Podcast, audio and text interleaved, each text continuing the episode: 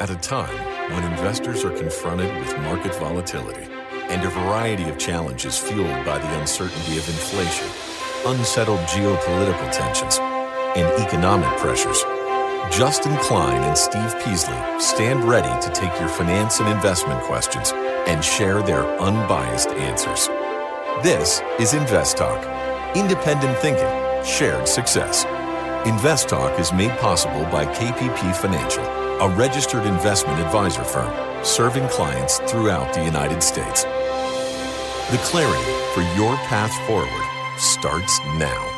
Here is KPP Chief Executive Officer, Financial Advisor, Justin Klein. Good afternoon, fellow investors, and welcome back to Invest Talk. This is our Wednesday, November 15th, 2023 edition. And looking at the calendar, we are just one, basically one week away from Thanksgiving, or tomorrow, it'll be one week. And I'm Justin Klein, and I am here today to be help you become a better investor. And I'm joined once again by Luke Guerrero. Thanks for being here, Luke. Thanks for having me, Justin. Yeah. So today is about you, our listeners, and it's about giving you actionable material and giving you perspective about all the headlines that you see, all the data that you are constantly intaking, and some of it is useful and some of it is just simply attention provoking. And our job is to help you distill exactly what you're seeing on your screens into what matters for you in your investment journey. Now, we're going to look at the market performance today. We're going to run down some show topics, but as usual, we're going to get right to our first caller question now. Hey, Stephen, Justin, it's Stephen in Lubbock. Had a question on Encore Capital Group, ECPG. Uh, just curious what you guys have to say. Thanks a lot. Bye. All right. This is Encore Capital Group, small cap, about a billion dollar market cap, and they purchased receivables, unsecured consumer credit receivables. Uh, basically, they're a debt collector. Now, historically, they've been very profitable, good cash flows, and they did very well during the pandemic because it seems odd, but what happened was everyone had money. And so they were able to collect on a lot of the debts that they were purchasing from the banks. And that's what they're doing. They're buying from the banks, and they are um, and they are trying to uh, collect on it.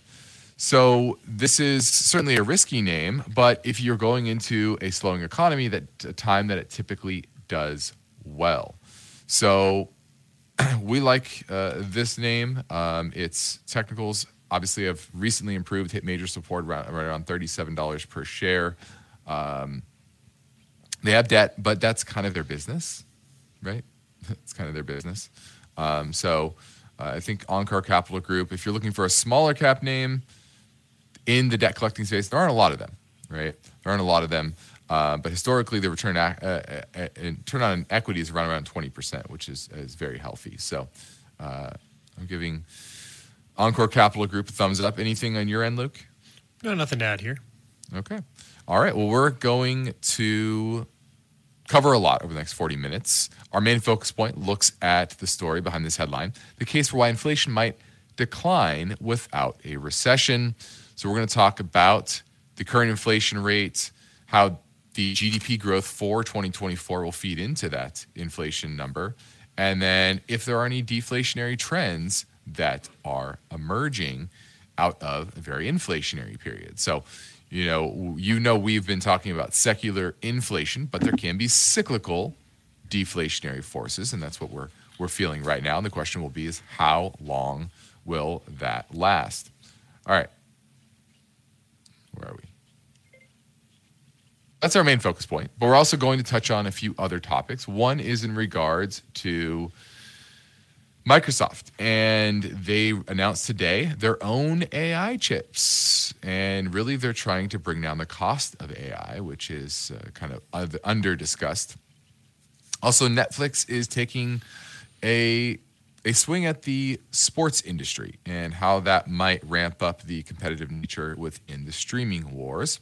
And then lastly, we're going to look at the U.S. economy, retail sales, and the monthly producer prices that came out today, which we've talked about. The CPI is what everyone talks about, but PPI is a leading indicator and leading into what the CPI will be probably uh, three months down the line. So that's what we're going to touch on today. We also have some voice bank questions on Crexendo and eBay, as well as, yeah, I guess those are the main two.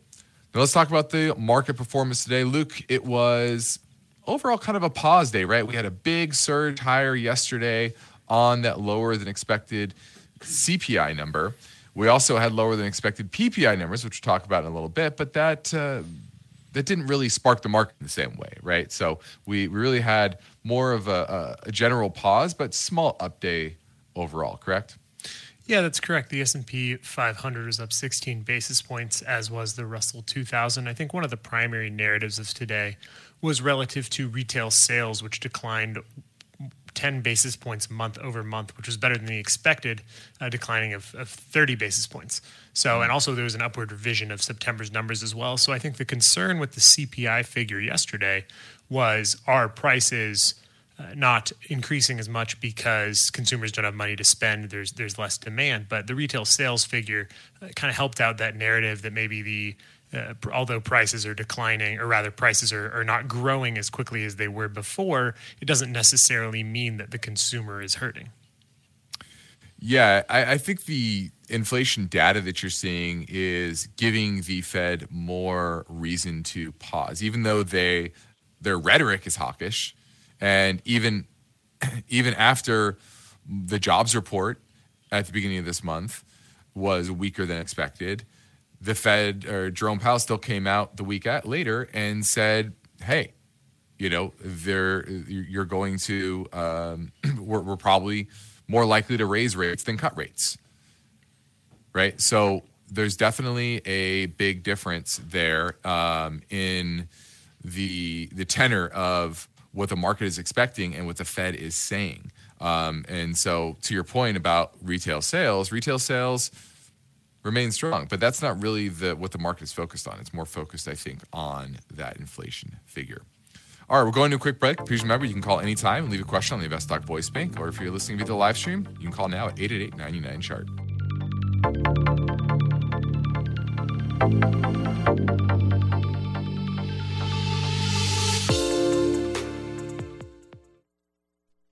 Justin Klein talks about the KPP Financial Premium Newsletter. I want to remind you that this is a time where you probably need some guidance and you're tuning in to try to get our view of the markets. And we only have an hour here. And, and sometimes the way I distill each day can be maybe not enough, maybe not enough time. And so our premium newsletter is a great tool for especially newer investors trying to learn some things. The KPP Financial Premium Newsletter comes to your mailbox every Saturday. Learn how to analyze the market, learn what the economic numbers mean, learn how to manage a portfolio, maybe get an idea of what are good companies to be at least looking at. Maybe you don't buy it today, but you should always have a watch list of companies that, hey, these are interesting, these have good businesses. And if they get the right price, maybe I should buy them. So our newsletter is a great tool for that. Subscribe anytime at investtalk.com. The stock market is volatile, it's constantly changing. So, how are you positioned? Is your portfolio properly balanced, or are you taking unnecessary risks?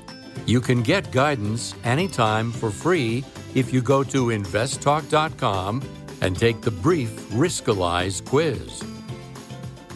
Hi, my name is Thomas. I'm calling from Santa Cruz, California. I've been listening to the show for the last three or four years and really Love what you guys do on the show. I'm calling asking about eBay. I think that eBay has a, I mean, great position in terms of online markets. In terms of their market share compared to Amazon, they are significantly smaller. Also, I see used items being in high demand moving forward. What is a good price to be openly investing into eBay moving forward? I have an eye at about a $35 price point with going more aggressively if it gets under 30. Tell me what you think. I'll be listening. All right, I don't think I need to tell everybody what eBay does, but it is a name that has come down pretty dramatically from its highs just a couple of years ago. Let's see, let me pull up a chart. Yeah, what peaked out at about $80 per share in the uh, fourth quarter of 2021 and then has now down to about $40 per share. So it's down about 50%. Earnings, though, have not really declined much, Luke. It's uh, more, the growth is, is kind of flattened out. So, is this cheap enough, though? I think is the real question with such slow growth. Yeah, relative to where it's been, I mean, its price to book is around three, which for a name like this is is pretty low. Its price to earnings is down to eight. Its average over the past five years is 26. I don't know if it's quite uh, cheap enough, but it certainly seems to be moving in the right direction. Because, like you said, e- eBay is obviously a very well known name.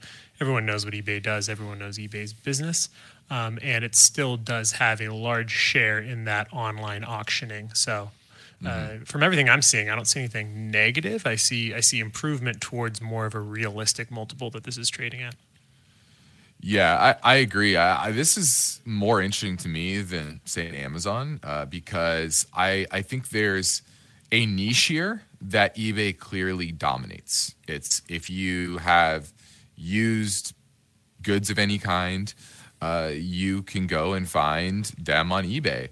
Uh, I know in the broadcast world there are we actually have uh, our, our our main receiver uh, that we that we run the audio through is actually a used one. And why is because it was made a number of years ago and they discontinued it but it's still very very it's it's the best kind of made for this particular use and so we actually found it on ebay in good condition and bought it that way and so there's a lot of a lot of things like that especially in the b2b world where you want something that is discontinued no longer made um, and you can find it oftentimes on there and you can even buy uh, new new stuff on there so uh, I, I like that there's not a lot of players kind of coming for their market share. Obviously, like a Walmart is coming after Amazon, and they may have the tools over time to potentially uh, rival them. Uh, whereas I don't feel like anyone's really coming after eBay. So I like that. And the valuation is pretty low. Enterprise value to EBITDA is only at about five times. That's pretty much the lowest it's it's ever been. So I and it pays a nice solid dividend. It certainly can pay that dividend. Free cash flow yield is over ten percent. Um, so from a deep value play and a solid name, I like eBay. All right, every now and then, it's fun to play two in a row. So let's do that right now at 888 chart. Hi, Stephen Justin. It's Art from Tucson. Calling in about a mid cap company in the building products space called Owens Corning Fiber. OC is the ticker symbol. It's pulled back recently, and I've been looking for an entry point. It slowed down with the rest of the, the housing market and the housing stocks. I'm wondering if it's a buy here. It usually beats earnings, and even though the uh, future earnings are projected to be a little lower than they currently are, I wonder if it's not a good time to buy since, like you were saying a few weeks ago, should be an uptick in apartment buildings coming onto the market and also onshoring of development factories and so forth in the United States. Just wondering what you think and where a good buy point would be. Thanks. I'll listen on the podcast.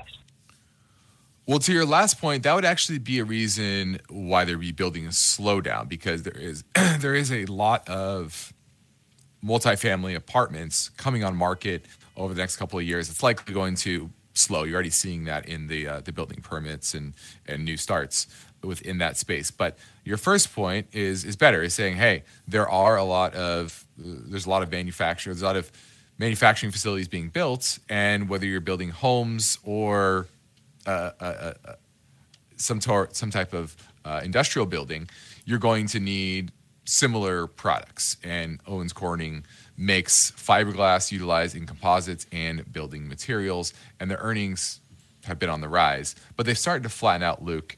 Uh, but the stock continues to rise. So I think the big question here is will there be a reversion to the mean of roughly four or five dollars per share in earnings like they did pre-COVID.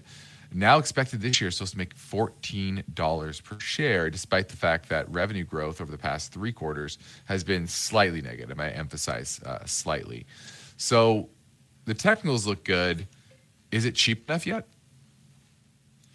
From a multiple perspective, its price to book is 2.3. That's pretty in line with his average. I think it's difficult to look at this company's five year trends and something like free cash flow from operations or or EBITDA or anything like that, just because so much of it is going to be artificially higher because of the pandemic. But from where it's trading relative to its peers, it seems reasonable to me.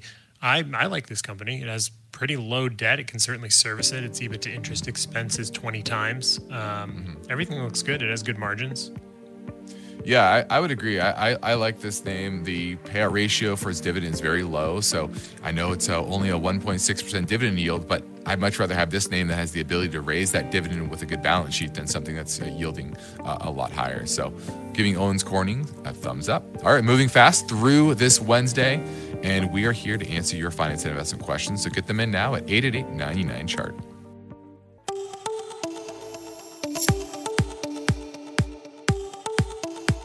One of the most rewarding things I do each weekday is host the Invest Talk podcast.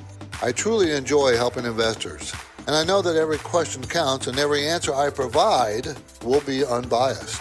You, the caller, get to chart the course for each Invest Talk podcast. Call with your questions anytime, day or night, 888 99 chart. Now, our focus point today looks at the headline The Case for Why Inflation Might Decline Without a Recession. and the CPI data yesterday, as well as the PPI data today, Producer Price Index, tell us a lot about the current inflation rate and potential deflationary trends, which I think it's pretty clear to say, or easy to say, Luke, that uh, we're seeing that uh, in various parts of the broader economy. Uh, and if we do have a recession next year, which is, I would say, somewhat likely, likely, that probably means inflation will continue to come down. Now, my main question, I'm going to skip to the end, kind of, uh, and go go first. Is what is a soft landing, right? Because that's really what the Fed and everyone's talking about is saying, hey, inflation is going to come down without a recession. You think that's true? And what is a soft landing? Yeah, I think it's possible.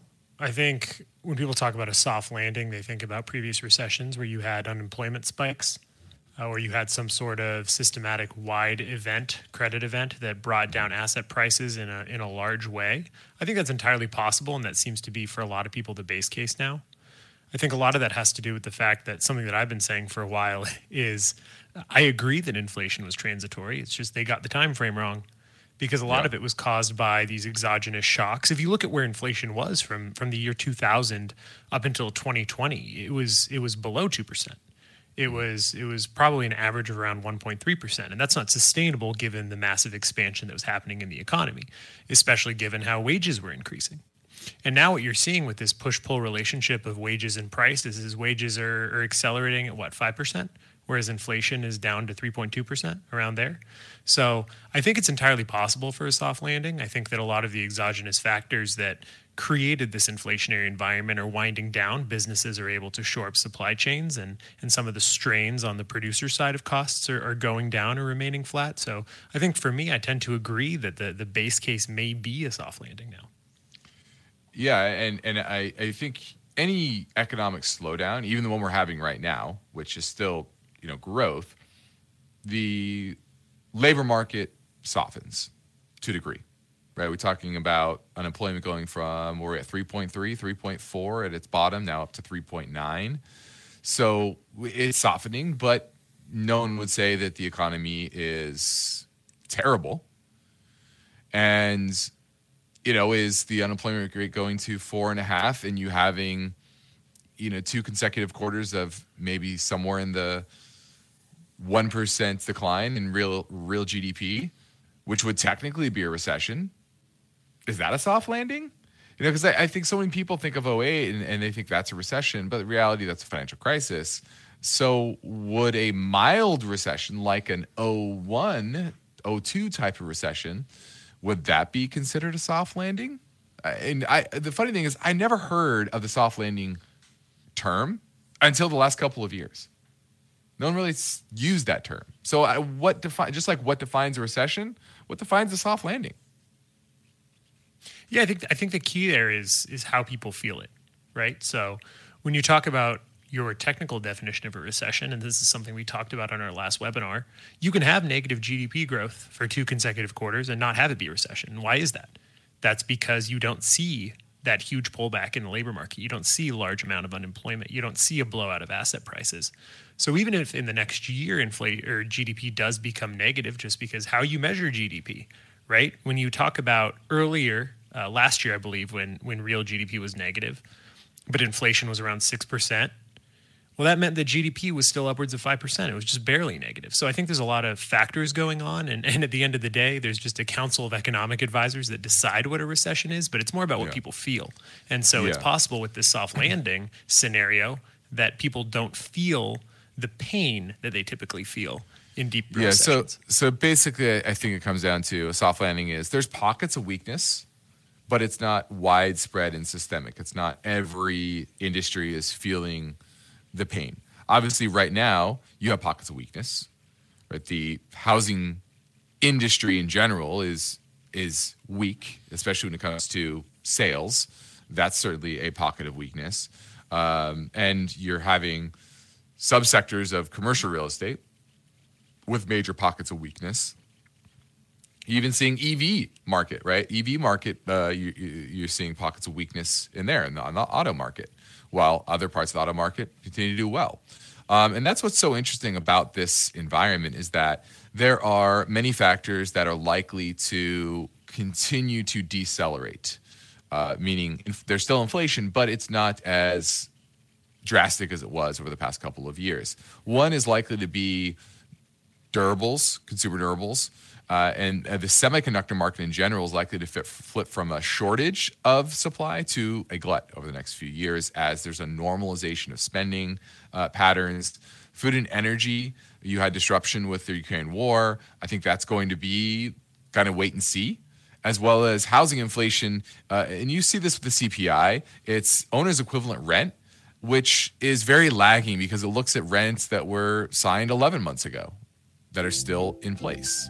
And so that kind of rolls off. And so, uh, you, you know, the supply chain is healing. That's another thing. So more, it's becoming cheaper to move goods again. Uh, and, and I think that's another uh, factor that's going to bring down inflation into the middle part of next year. But you still are in this kind of secular long-term inflationary environment uh, that likely will perk its head back up in 2025. All right, we're heading into a break. I'm ready to take your calls now at 888-99-CHART. eBay Motors is here for the ride. Remember when you first saw the potential? And then through some elbow grease, fresh installs, and a whole lot of love, you transformed 100,000 miles and a body full of rust into a drive that's all your own. Look to your left, look to your right. It is official. No one's got a ride like this. There's nothing else that sounds like, feels like, or looks like the set of wheels in your garage. With over 122 million parts, you can make sure your number one ride or die stays running smoothly, so there's no limit to how far you can take it. Brake kits, turbochargers, engines, exhaust kits, roof racks, LED headlights, bumpers, whatever your baby needs, eBay Motors has it. And with eBay Guaranteed Fit, it's guaranteed to fit your ride the first time, every time, or your money back. Plus, at these prices, well, you're burning rubber, not cash. Keep your ride or die alive at ebaymotors.com. Eligible items only, exclusions apply. At this point, I think almost everyone has heard how generative AI promises to bring us to the next industrial revolution. AI is already shaping society with an impact on daily life that echoes the transformative significance of electricity or the internet. As we take steps to embrace the potential of generative AI, we need to remain vigilant with regard to its exploitability. This is where HackerOne comes in. HackerOne's AI Red Team addresses the novel challenges of AI safety and security for businesses that are launching new AI deployments. The HackerOne approach involves targeted offensive testing by harnessing the collective skills of ethical hackers who are proficient in AI and prompt hacking. In short, AI red teaming is the practice of stress testing AI models and deployments to make sure they can't be tricked into providing information beyond their intended use, and that security flaws can't be exploited to access confidential data or systems. HackerOne seamlessly integrates with your existing tools to enhance communication and collaboration across development, security, and IT teams. So, stay ahead of the game in the battle against cyber threats with HackerOne's attack resistance platform. Learn more at hackerone.com. That's H A C K E R O N E.com, hackerone.com.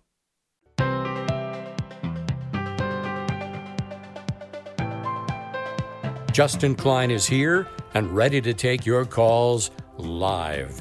Invest Talk, 888 99 Chart.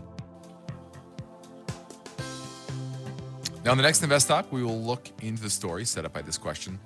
What are the rules for cashing out your IRA? And as you age, the rules for withdrawing money from your IRA change.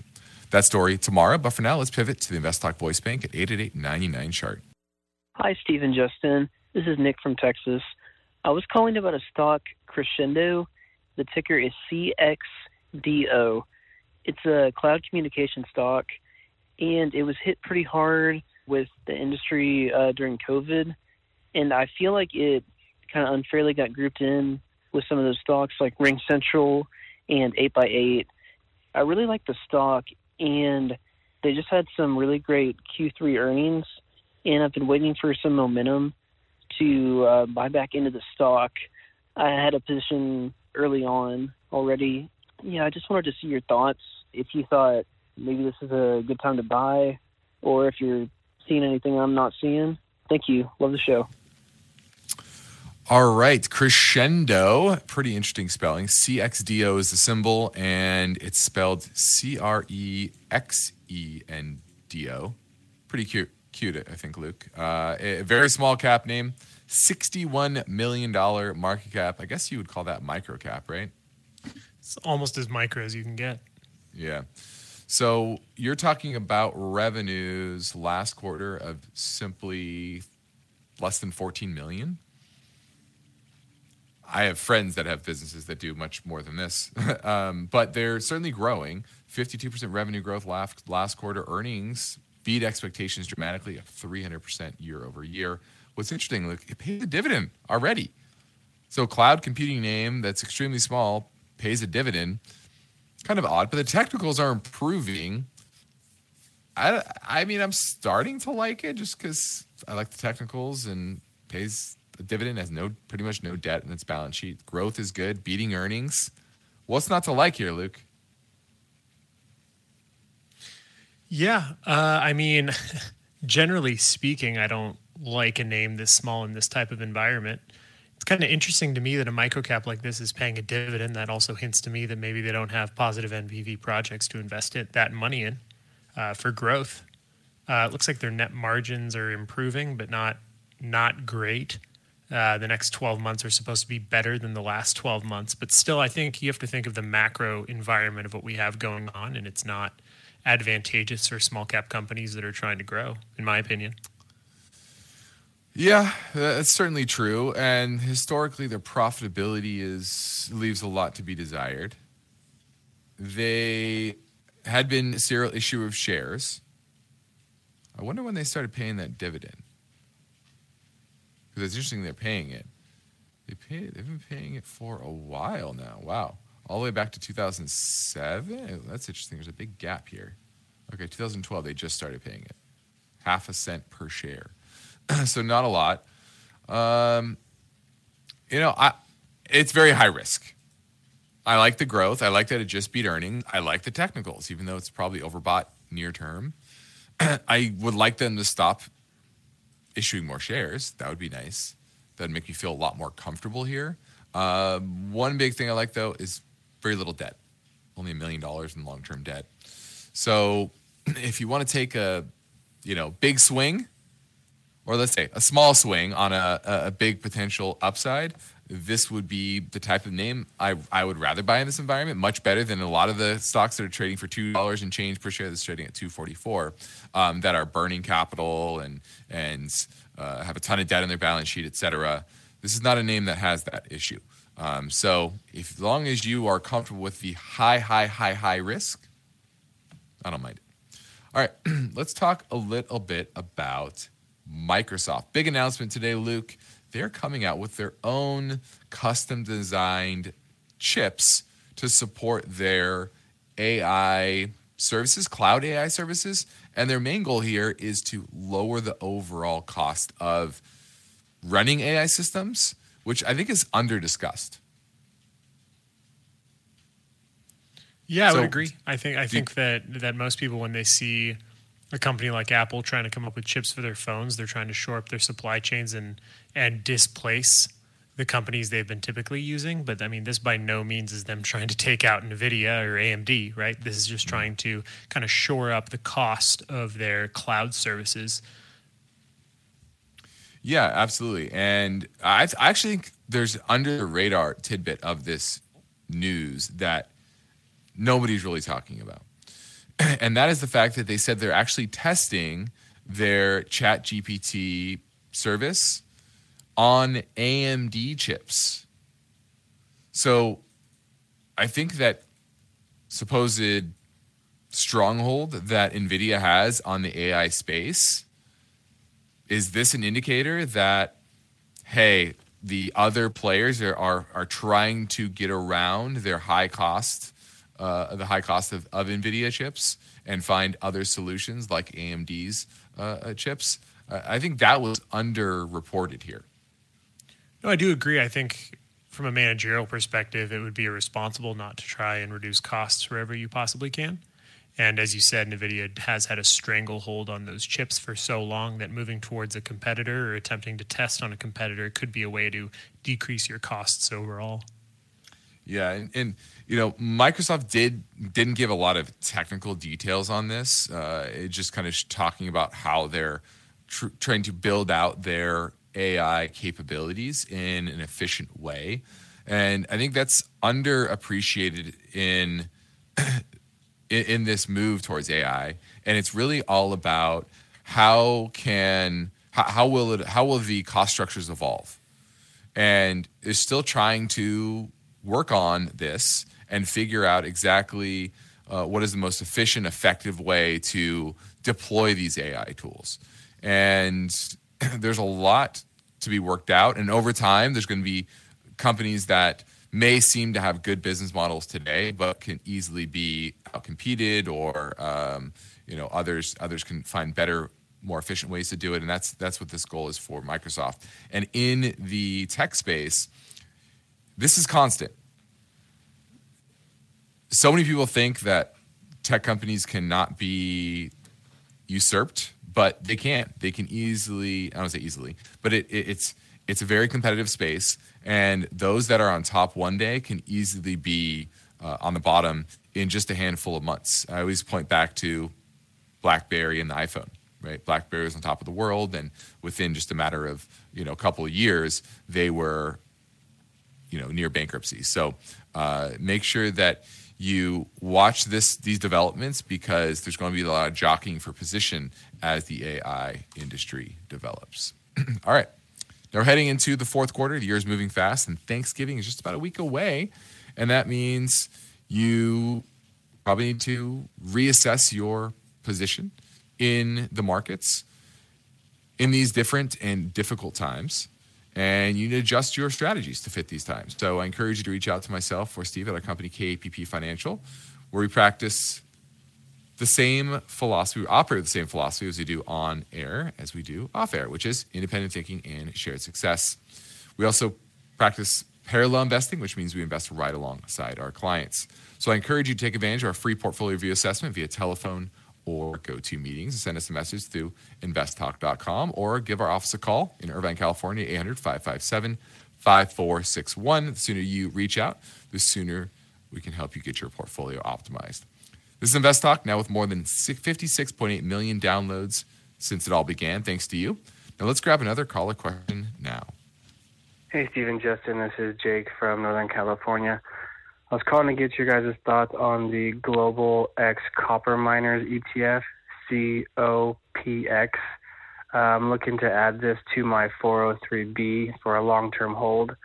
I'm just looking at some of the top holdings. It does seem like there are some foreign stocks that I cannot get uh, much information on, so I just wanted to see what your guys' thoughts are. Um, it does look like it's near a 52-week low, so if you could just let me know what you think, and if you have time, you could also let me know what your guys' thoughts are on the Silver Miners ETF. This would be adding to my 403b again. Right now, my precious metal exposure is about 5%, and that's mainly to uh, GDX. All right, thank you. Bye. Well, to the latter part, if your precious metals uh, exposure is only 5%, I don't mind that going up to, say, 10%. And silver miners are a good way to diversify uh, into that space. So I think I'm fine with that. Now, COPX is the Global X Copper Miners ETF. This is a subsector of a sector ETF, right? You're just looking at the names that produce copper. BHP Group is the top holdings.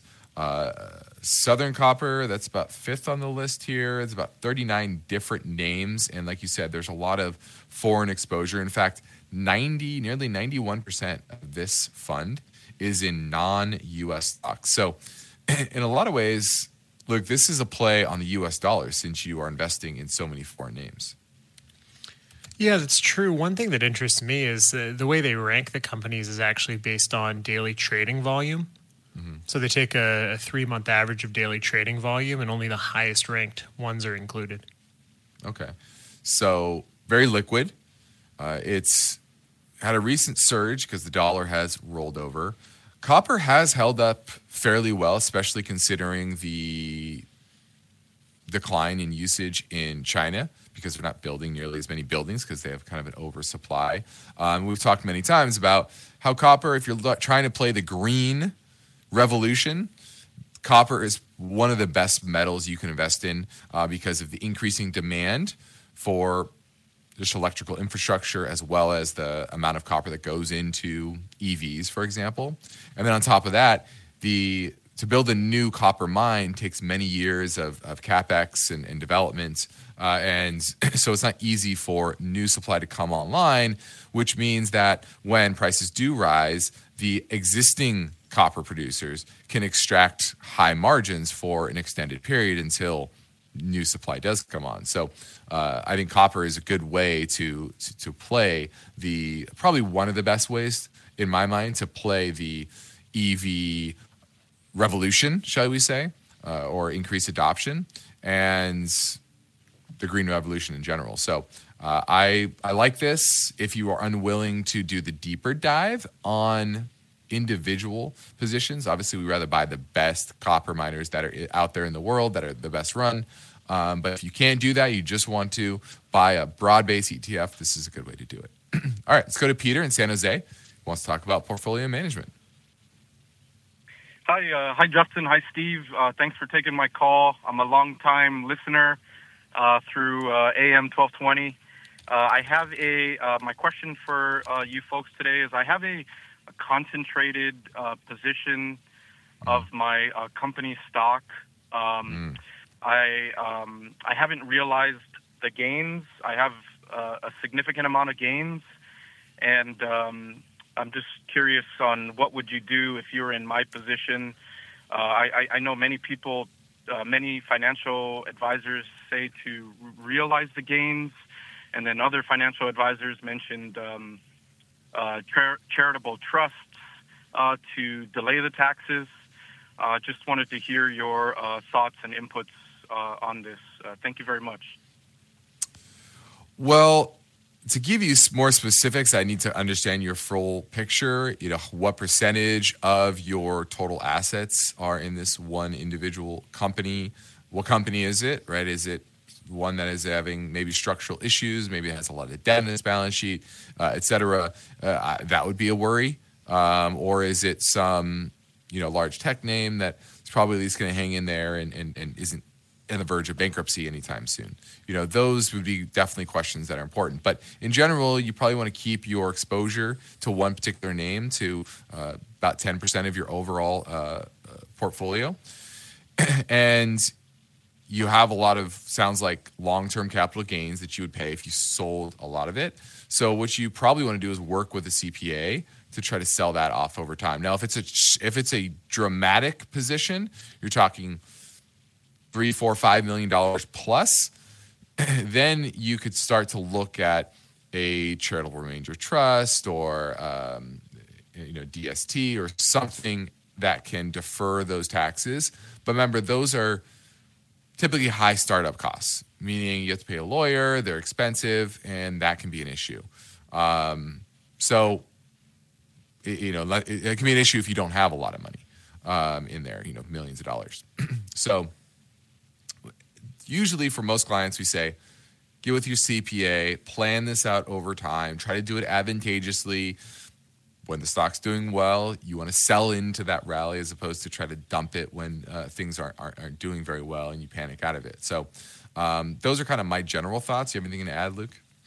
Yeah, I think often people concentrate positions in stock they've been awarded and they don't realize that they have a twofold risk there and that their normal income stream is coming from that employer and also they have stock exposure to that employer. So you take on a lot more risk with that single company uh, than you realize. So if you can in a, in a tax efficient way again with with a CPA or, or an investment professional figure out a way to diversify away that risk that's always going to be beneficial.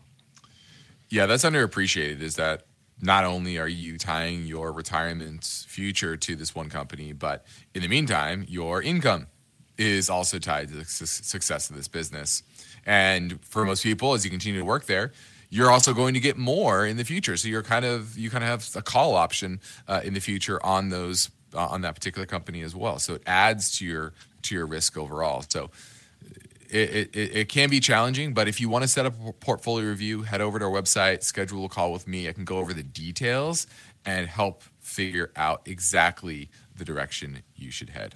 All right, this is Invest Talk. I'm Justin Klein with Luke Guerrero, and we have one goal each and every weekday, and that's to help you achieve your own version of financial freedom. And our work continues after this final break. So get your questions in now at 888 99 Sharp.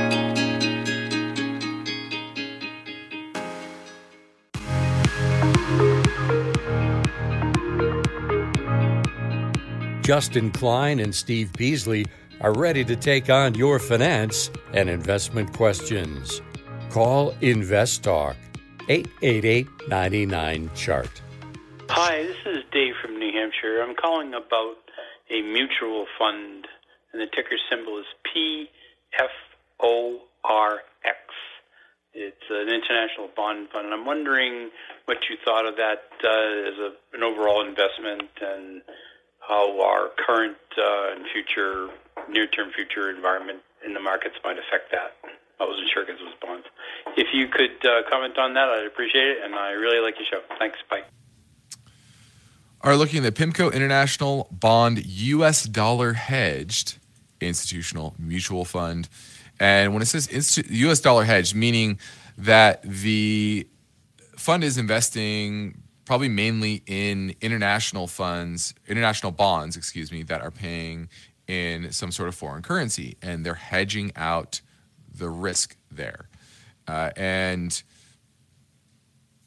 I think the question is are you you're you're hedging out the risk of the decline in the dollar? Is that what it's doing? Yeah that that that makes sense. Uh, effective duration is 6.1 so it's somewhat long, longer duration, longer than I would like. The average credit quality is double A minus, so you're talking about high quality credits uh, that, are, that have super high ratings. So you're not d- dipping down into emerging market junk. Uh, and that's probably why you are getting a performance that is not that exciting. Luke, are you seeing anything enticing about this name in particular? Well, I think generally speaking, it's a it's a, a, risk story, right? So if you are trying to maintain capital, get a slight return, lower yields because it's investment in, in investment grade bonds, this is a good way to do it. Obviously, PIMCO uh, made its money managing bonds. It's one of the best, most well known bond managers there are. The management fees fifty basis points. It's not too expensive. Um, but other than that, I mean, I'm just seeing a, an investment grade bond fund that gives you some international exposure. And, I, th- I, think one of his comments was about how our debt situation here in the U.S. is pretty bad, and, and that's certainly true. But this is invested in other developed nations that, in many instances, have similar debt problems. Right? Think of Japan uh, has a lot of issues. They have a, a, lot of assets around the world, so that helps them uh, kind of deal with uh, their indebtedness. But you know, there's European uh, bonds here. They have their issues, especially with economic growth. So I don't think that if you're trying to escape the U.S. Treasury market, for example, I don't think this is a good way to go. Um, I would find another bond fund, especially with lower duration. I don't like that long duration nature. All right, let's pivot over to Netflix. And what's interesting here is that Netflix is kind of tipping it, dipping its toe in the sports world. They developed their own kind of unique golf event called the Netflix Cup, and it combined professional golfers with Formula One racing drivers. And what they're trying to do is drum up more support and, and, and interest and promote what is called Full Swing and Drive to Survive, which are docu series on golfing and racing in particular. Now, Luke, the NBA has their rights coming up soon. Do you think they're going to jump into the major sports world, or are they going to stick with the periphery?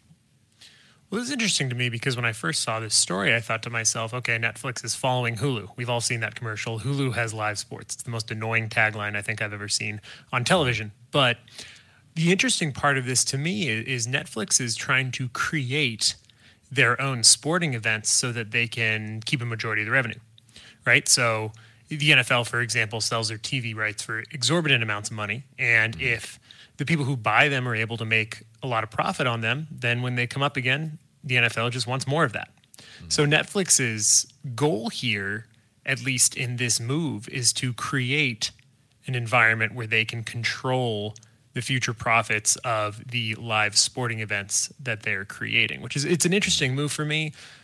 I will say in the recent past, the Pac 12 tried to do the same thing. They tried to sell their own TV rights and create their own network, and now they're folding. So maybe sports people are the best thing, are the best ones to control sports, but but who knows? Yeah. Yeah, because as of late, Amazon, Apple, Google, they've all kind of jumped in the ring for NFL and NBA NBA rights.